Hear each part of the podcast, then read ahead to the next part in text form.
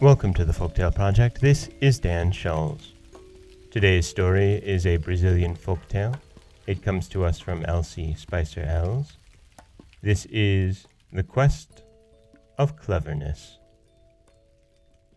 Once long ago, there lived a king who had a stupid son. His father sent him to school for many years, hoping that he might learn something there. His teachers all gave him up as hopelessly stupid and with one accord they said, It is no use trying to teach this lad out of books. It is just a waste of our valuable time. At length, the king called together all the wisest men of his kingdom to consult with them as to the best way to make the prince wise and clever. They talked the matter over for a year and a day. It was the unanimous opinion of the wise men of the kingdom that the lad should be sent on a journey through many lands. In this way, he might learn many of the things which his teachers had not been able to teach him out of books. Accordingly, the prince was equipped for his journey. He was given fine raiment, a splendid black horse upon which to ride, and a great bag full of money. Thus prepared, he started forth from the palace one bright morning with the blessing of the king his father and of all the wise men of the kingdom. The prince journeyed through many lands, in one country he learned one thing, in another country he learned another. There was no country or kingdom so small or poor that it did not have something to teach the prince. And the prince, though he had been so insufferably stupid at his books, learned the lessons of his journey with an open mind. After long wanderings, the prince arrived at a city where there was an auction going on. A singing bird was being offered for sale. What is the special advantage of this singing bird? asked the prince. This bird, at the command of its owner, will sing a song which will put to sleep anyone who listens to it, was the reply. The prince decided that the bird was worth purchasing. The next thing which was offered for sale was a beetle. What is the special advantage of this beetle? asked the prince. This beetle will gnaw its way through any wall in the world, was the reply. The prince purchased the beetle. Then a butterfly was offered for sale. What is the special advantage of owning this butterfly? asked the prince. This butterfly is strong enough to bear upon its wings any weight which is put upon them, was the answer. And so the prince bought the butterfly. With his bird and beetle and butterfly, he traveled on and on until he became lost in the jungle.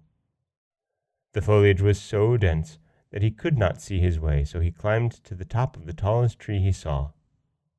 From its summit, he spied in the distance what looked like a mountain, but when he had journeyed near to it, he saw that it was really the wall which surrounds the land of the giants.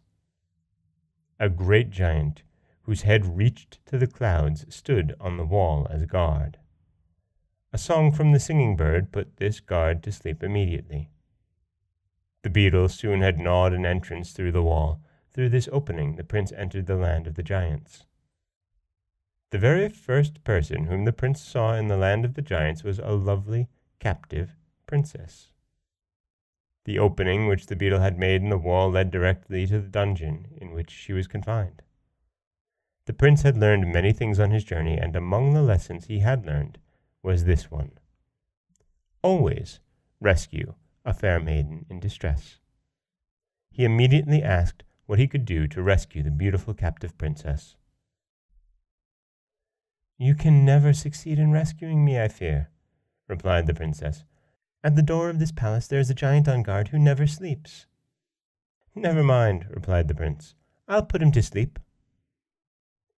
Just at that moment, the giant himself strode into the dungeon. He had heard the voices in there. Sing, my little bird, sing, commanded the prince to his singing bird. At the first burst of melody, the giant went to sleep there in the dungeon, though he had never before taken a wink of sleep in all of his life. This beetle of mine has gnawed an entrance through the great wall which surrounds the land of the giants, said the prince to the captive princess. To escape, we'll not have to climb the high wall. What of the guard who stands at the top of the wall with his head reaching up to the clouds? asked the princess. Will he not spy us? My singing bird has put him to sleep too, replied the prince. If we hurry out, he will not yet be awake. I have been confined here in this dungeon so long, I fear that I have forgotten how to walk, said the princess. Never mind, replied the prince. My butterfly will bear you upon his wings. With the lovely princess borne safely upon the butterfly's wings, the prince swiftly escaped from the land of the giants. The giant on the wall yawned in his sleep as they looked up at him. He is good for another hour's nap, remarked the prince. The prince returned to his father's kingdom as soon as he could find the way back. He took with him the lovely princess and the singing bird and the gnawing beetle and the strong winged butterfly.